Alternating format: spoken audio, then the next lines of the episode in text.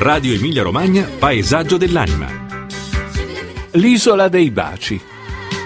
Cari ascoltatori, oggi forse non ci rendiamo conto che anche i nostri nonni, nei loro anni giovanili, sono stati un po' pazzi, come noi. Cento anni fa esistevano le avanguardie futuriste. Giovanotti che, stanchi della retorica imperante, del conformismo piccolo borghese, delle accademie letterarie ed artistiche, andavano nei teatri a far gazzarra, prendevano a calci i benpensanti e, quando rinsavivano un po', magari riuscivano anche a produrre opere intelligenti. Tra i più matti ed esaltati dei futuristi nostrani c'erano due fratelli, i conti ravennati Arnaldo e Bruno Ginanni Corradini, in arte rispettivamente Arnaldo Ginna e Bruno Corra. Il primo era soprattutto pittore, il secondo scrittore e teorico. Data di nascita dei due, milleottocentonovanta milleottocentonovantadue. Il tramite tra i due fratelli e Marinetti fu l'amico musicista romagnolo Francesco Balilla Pratella, che aderì al movimento nel millenovecentodieci. Fu lui ad organizzare l'incontro ufficiale con lo Stato Maggiore Futurista a Milano, intorno al millenovecentododici. I critici sostengono che Ginna e Corra abbiano rappresentato una linea secondaria, ma non insignificante, del futurismo italiano. Il venti marzo millenovecentoquattordici, nei sotterranei dell'Hotel Baglioni a Bologna, si tiene una mostra alla presenza di tutto lo Stato Maggiore Futurista, cui partecipa anche Ginna, il quale poi, nell'estate del millenovecentosedici, realizza a Firenze il film Vita futurista.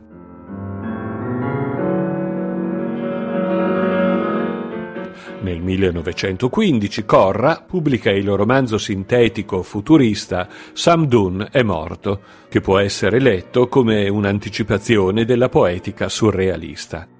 Non vogliamo certo fare adesso una critica letteraria, ma quel che notiamo è che, mentre noi oggi ce ne stiamo rimbambiti davanti alla tivù, i giovani di allora cercavano di piegare la realtà a idee, sensazioni, stati d'animo, mutevoli ed anticonformisti, anziché subirla passivamente.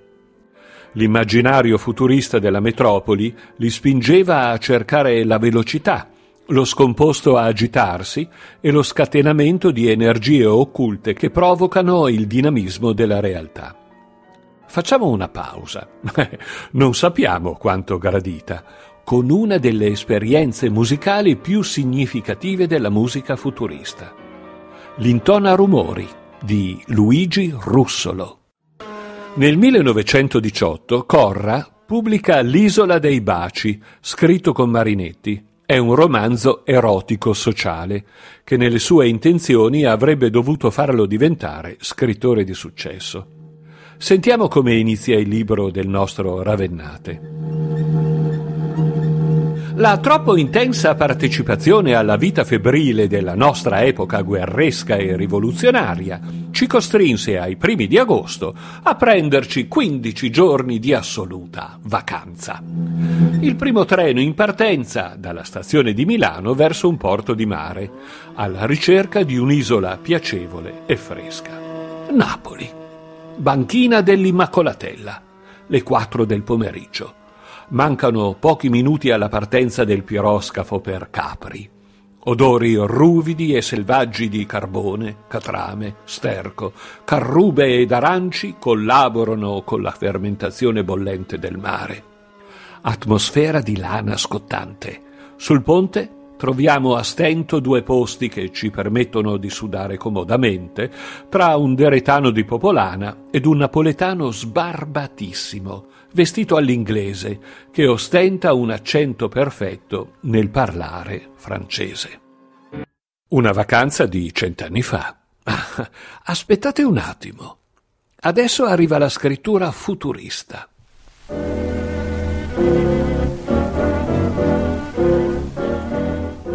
Il mare gonfio d'oro accecante, afa. Abbiamo la sensazione di trovarci nel letto dorato di Desdemona, sotto i cuscini e i dipugni del negro Otello. Ansia crescente, desiderio di tuffarsi nel fresco della velocità, verso l'indaco del golfo liscio, ricamato di scie e triangoli stanchi di vele. Se non si parte subito, avremo fatalmente un colpo di sole. Poi appare una signora in toilette nera, sotto l'ala fuggente di un magnifico cappello nero, viso pallido e delicato, bocca sensuale, un po' grande, occhi scuri ma brillanti. Oggi il tutto fa un po' ridere. Dal balcone aperto non entrava che calore, voluminoso e soffocante calore di vegetazione esuberante e di vigne mostruose.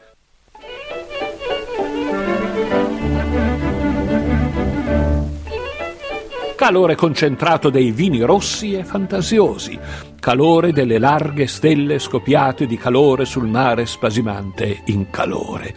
Si respirava male, come imbavagliati da due belle mani femminili.